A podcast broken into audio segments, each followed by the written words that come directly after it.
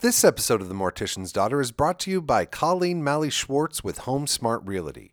If you live in Phoenix or the surrounding areas, Colleen Malley Schwartz can help you out if you're looking for a starting point, your next step, or that perfect forever home.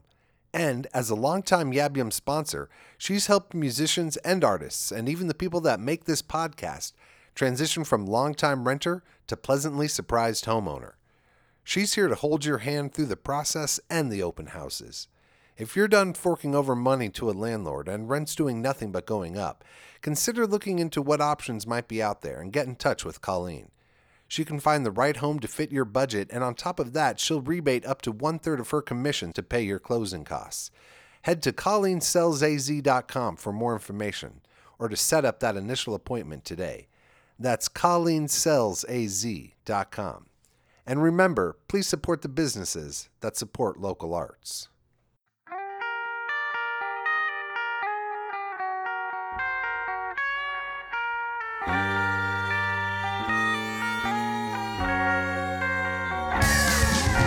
Hello, my little spiders.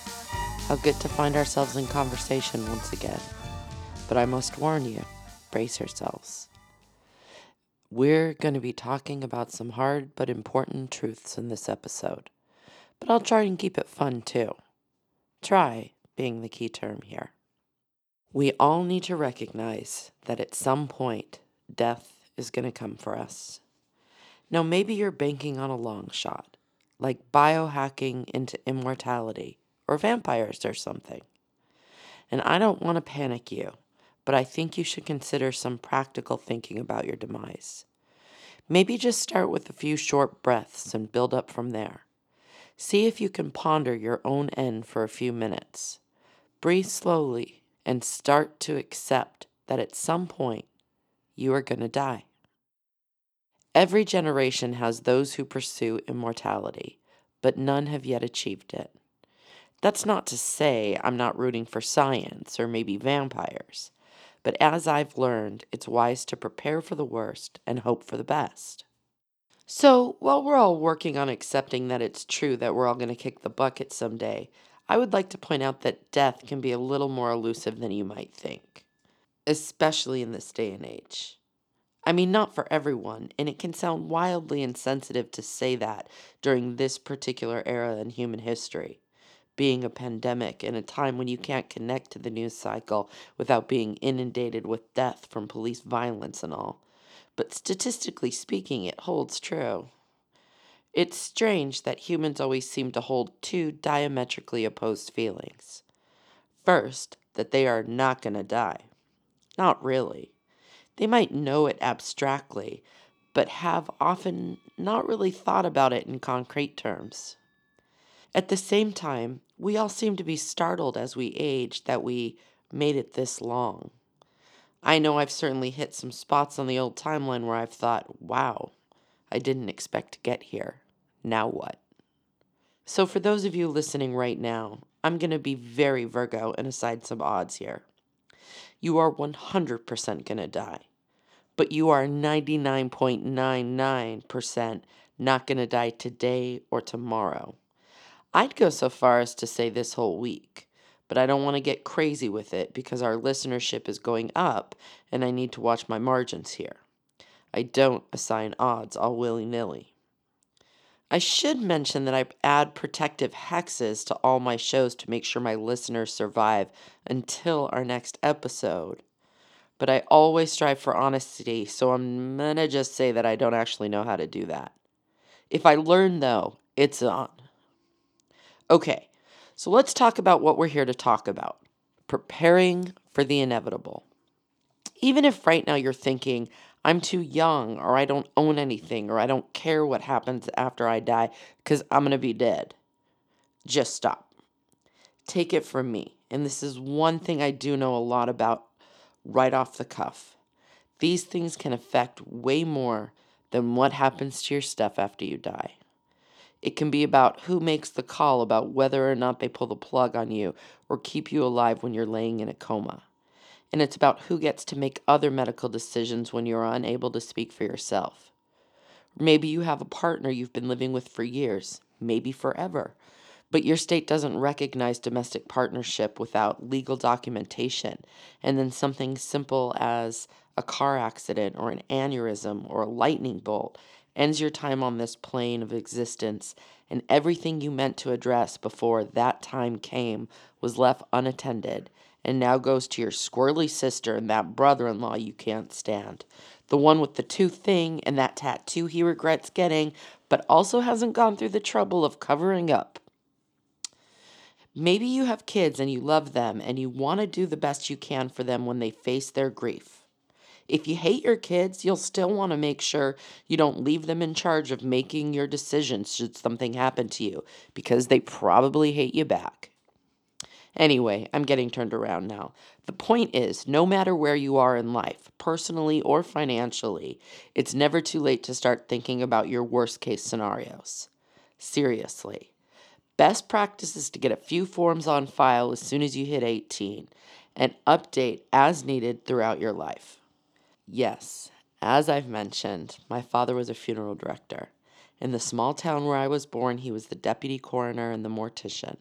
And I myself work in the funeral adjacent industry, which has put me in contact with people across the spectrum, from grieving families to grief counselors to trauma nurses and death doulas to people who manage mortuaries or help families pre plan for end of life needs, or sell life insurance policies, or lawyers who draw up wills and trusts, and sometimes, when things don't go right, to help families untangle the mess left behind by a recently deceased loved one who didn't quite get around to addressing their last wishes while still alive.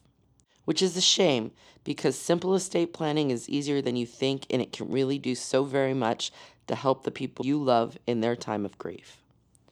My dad saw enough of grieving spouses and distraught children faced with the barrage of questions when the only question they should be dealing with is whether Oreos or ice cream are better at consoling a person when consumed in a bathtub while crying.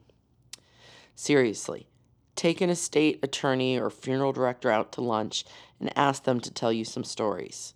Sometimes the tragedy is not in the loss of life, but in the stories that follow. Siblings fighting over a collection of silverware, second spouses fighting bio kids about who gets to decide what happens to the body. The list goes on and on. Some examples seem obvious, but so many more will leave you wondering how anyone could trade an opportunity to salvage or strengthen familial ties over something like a brooch or a picture of a cowboy purchased at a garage sale. But stranger things have happened. Now, my brother and I grew up with these stories and also with a bit of a strange slant on our value system, by comparison to our peers, that might be attributed to our relationship with death. There was never a time when we were unaware of death or that it would slowly take everyone we've ever known or cared about from this world but a thick veneer of humor was added to the surface to offer a cheery shine. Seriously, though, good things came out of this untraditional upbringing other than the jokes. I believe in telling people how I feel in the moment I am feeling it rather than holding back for the right time. Sure, it can be uncomfortable at first, but most people get used to it. Anyone who thinks it's too much can associate with more tepid personalities. Both my brother and I also value people and experiences over things. A house full of stuff is just more tasks you're assigning to loved ones, or in some cases, strangers after you die. Keep only the things you need or value. Thing is, if you're keeping it, maybe jot down some instructions about what you want to happen to it after you bite the dust. Now, this one isn't particularly crucial, this step can often be kept at a conversational level for those of us without kids or a lot of assets. But I'm still of the mind that it's never unwise to put in a little extra early to save trouble down the road. I always remember this great story I heard, and by great, I mean really, really terrible, about a man who died and left millions in cash and assets to his two sons. Thing is, Dad didn't get too specific when it came to the little things, like divvying up his vintage cars. Now, one of those cars he refurbished himself with his two sons. And now that the dad was gone, both sons decided they wanted this car at any cost.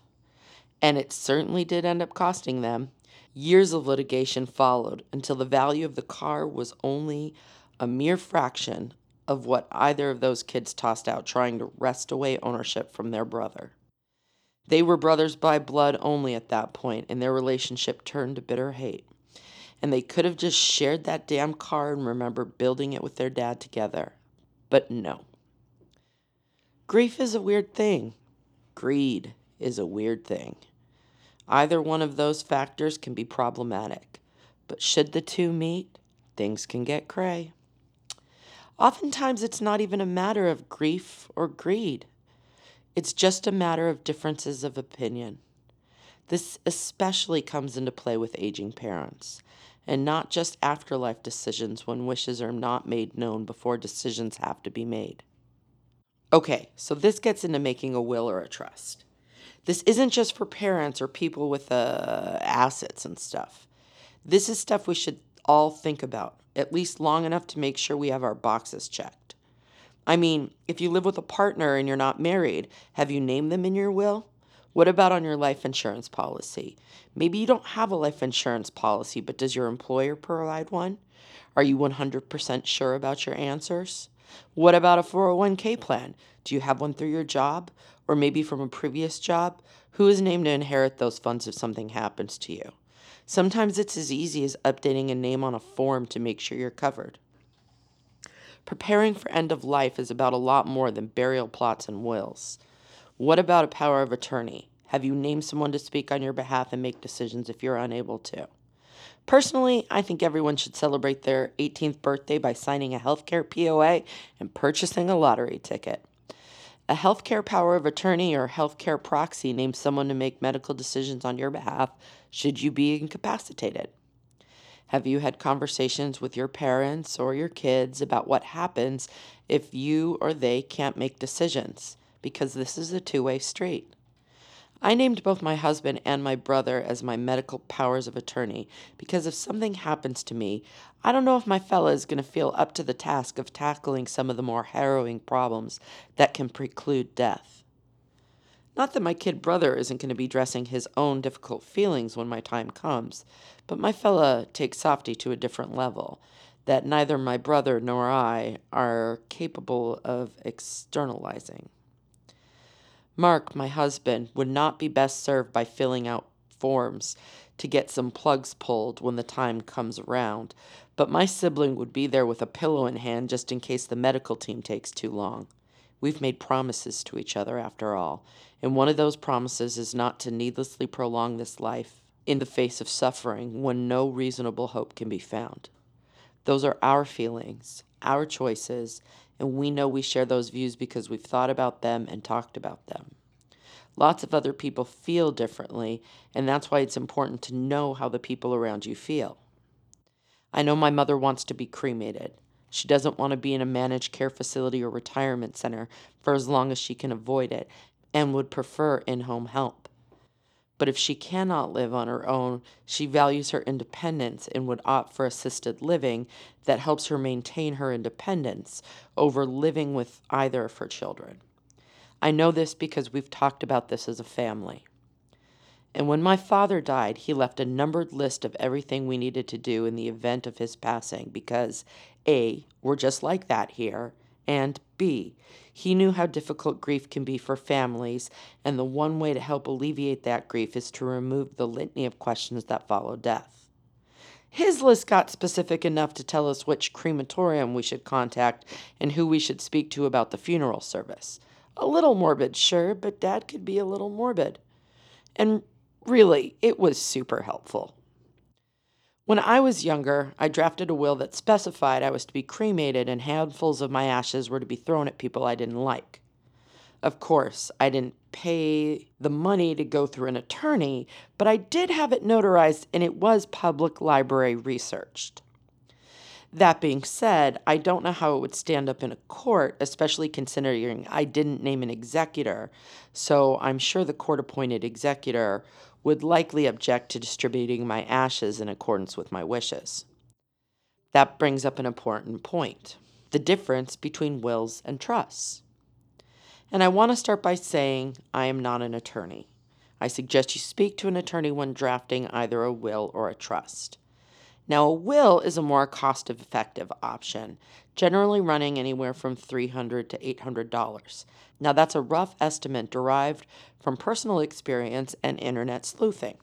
A trust is a bit different and is generally suggested if you have a lot in assets, have concerns about a will being contested, want to avoid a probate period while the courts review your last wishes, or young children are involved.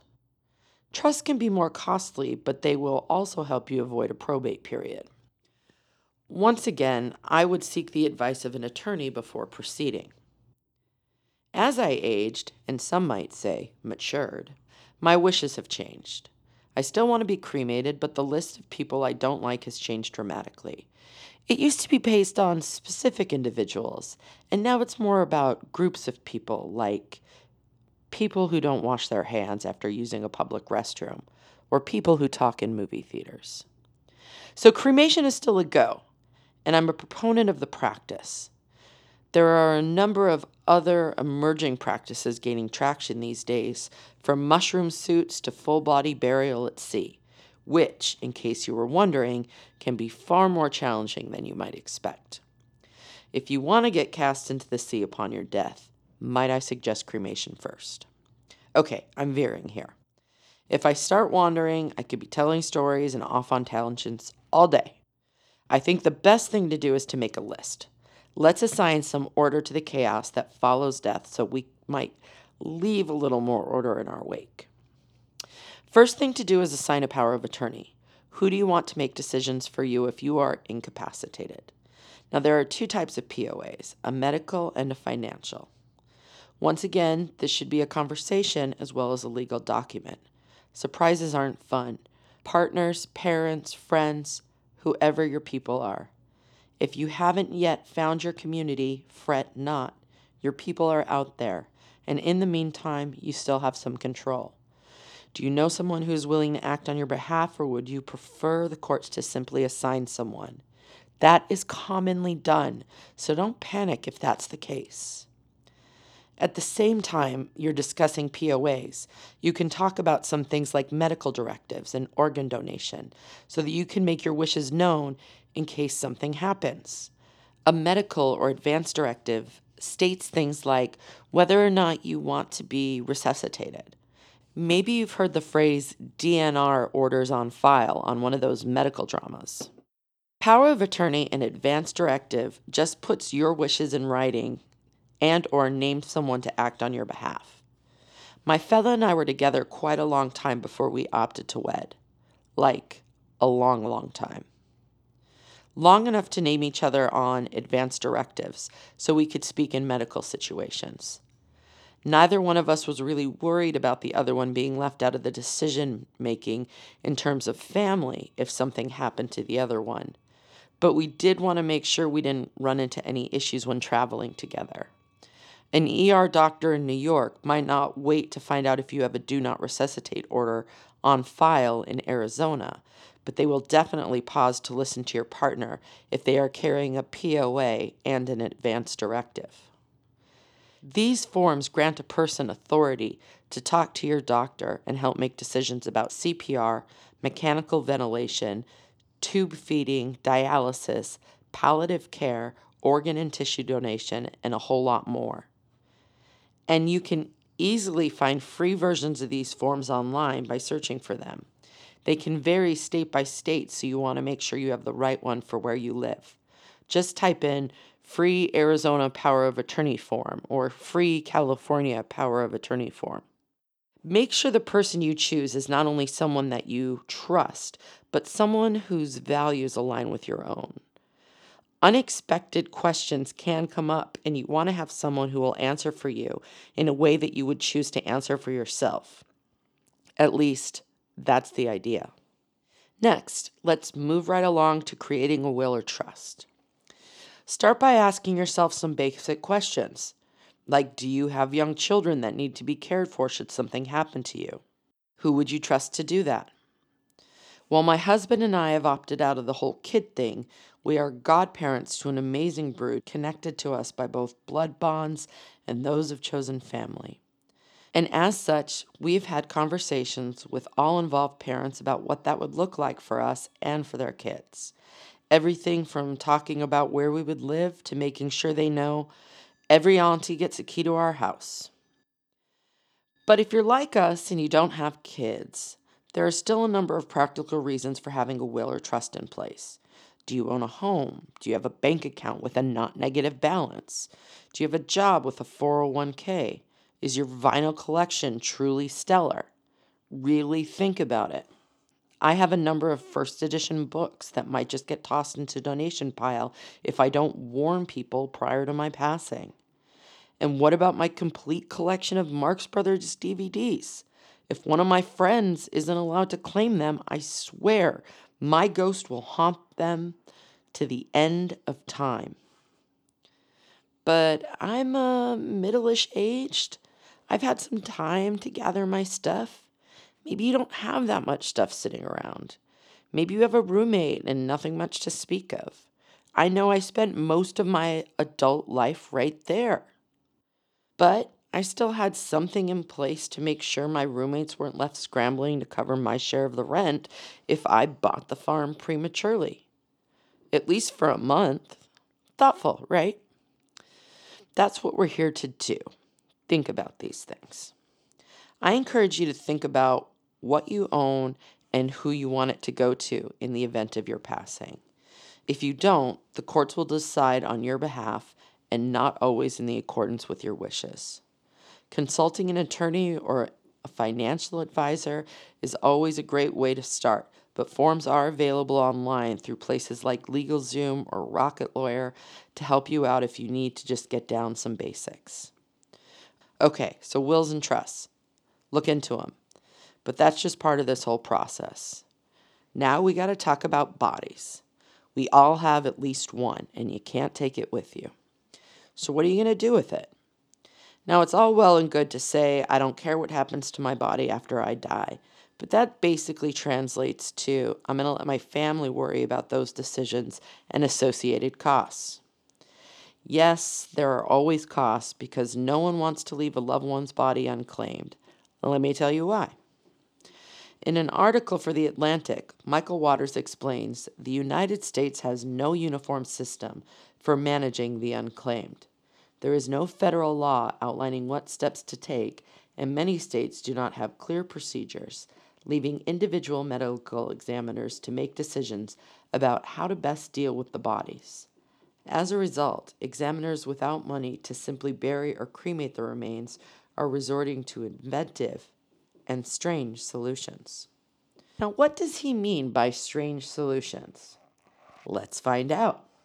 According to Waters, all this means that solutions for managing the dead are getting weirder and more controversial, though not necessarily worse. While Tennessee gives some unclaimed cadavers to body farms where researchers study decomposition, New York has buried more than 1 million unclaimed bodies on its inaccessible Hart Island, a 100 acre strip of land north of Manhattan. States such as North Carolina cremate unclaimed remains and scatter them at sea. Dallas, which is also overrun with unclaimed bodies, briefly debated liquefying remains through an environmentally friendly process known as alkaline hydrolysis. That initiative failed after lawmakers expressed revulsion for the technique, which reduces human bodies to a brownish liquid in a set of bones. Gross, guys, but actually smart for the environment. At the same time, funerals are expensive. The average cost for a funeral in the United States is somewhere between $7,000 and $12,000. But as the National Funeral Directors Association points out, the cost does not take into account cemetery or monument marker costs or miscellaneous cash charges such as flowers or an obituary. Those things can push the number upwards of $20,000, which is kind of crazy to me and part of the reason I'm in the business I'm in. But that's not what the show is about today. This show is about death, not business, not even the business of death. Maybe you want the side by side plots on the hill with the marbled angels frozen in prayer to watch over your corpse. Now, I say that totally without judgments. No, seriously. I love a good stroll through a lovely cemetery. Something tastefully overgrown and cared for through the years. It feels like a sacred space. I might believe in the equitable distribution of funds, but I also believe if an individual chooses to allot a larger portion of their share to some grand memorial, I would support and celebrate it. Sure, you can fit 180 standard size urns into one grave space, but whatever. The average cost in cremation in the US as of 2017, according to the Neptune Society, was about $1,100.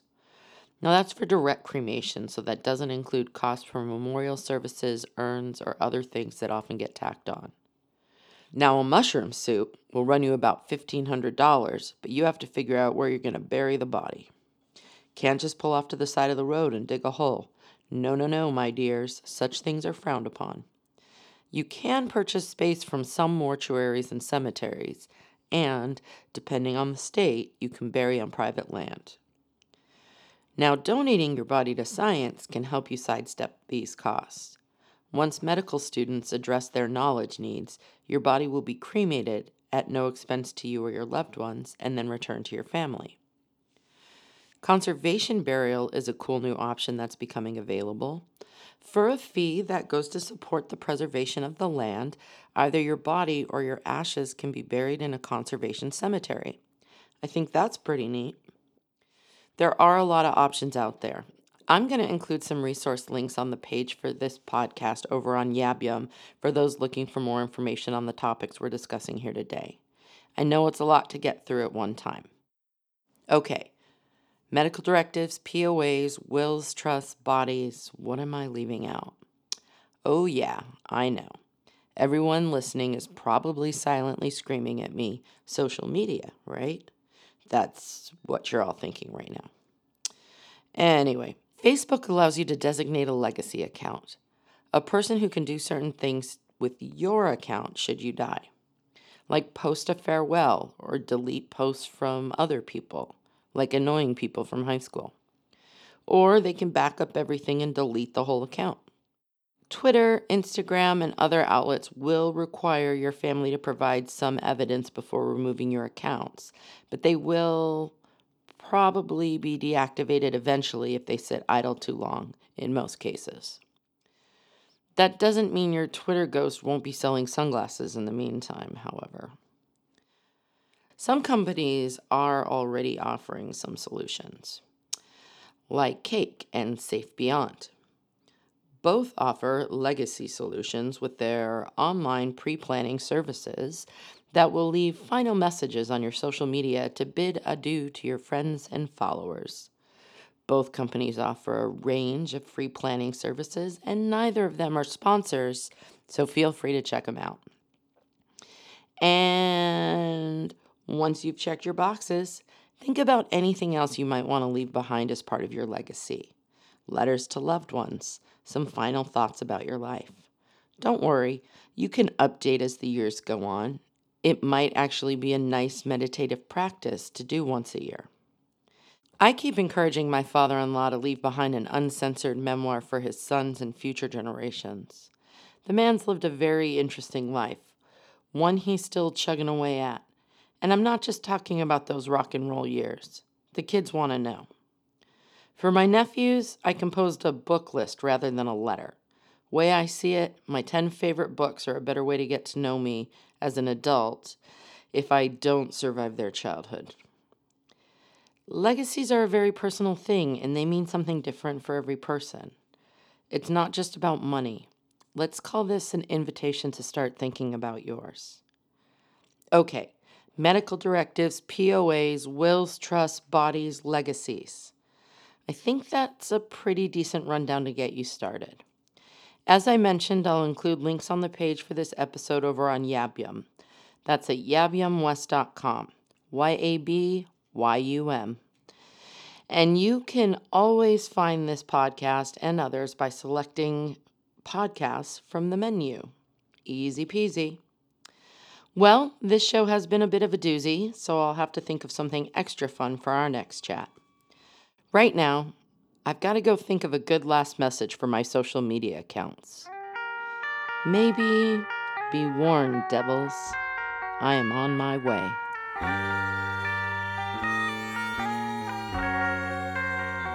This episode was written and read by Carly Schorman and produced by Mark Anderson. Thank you to our sponsor, Colleen Malley Schwartz with Home Smart Realty. Tune in next month for another episode of The Mortician's Daughter.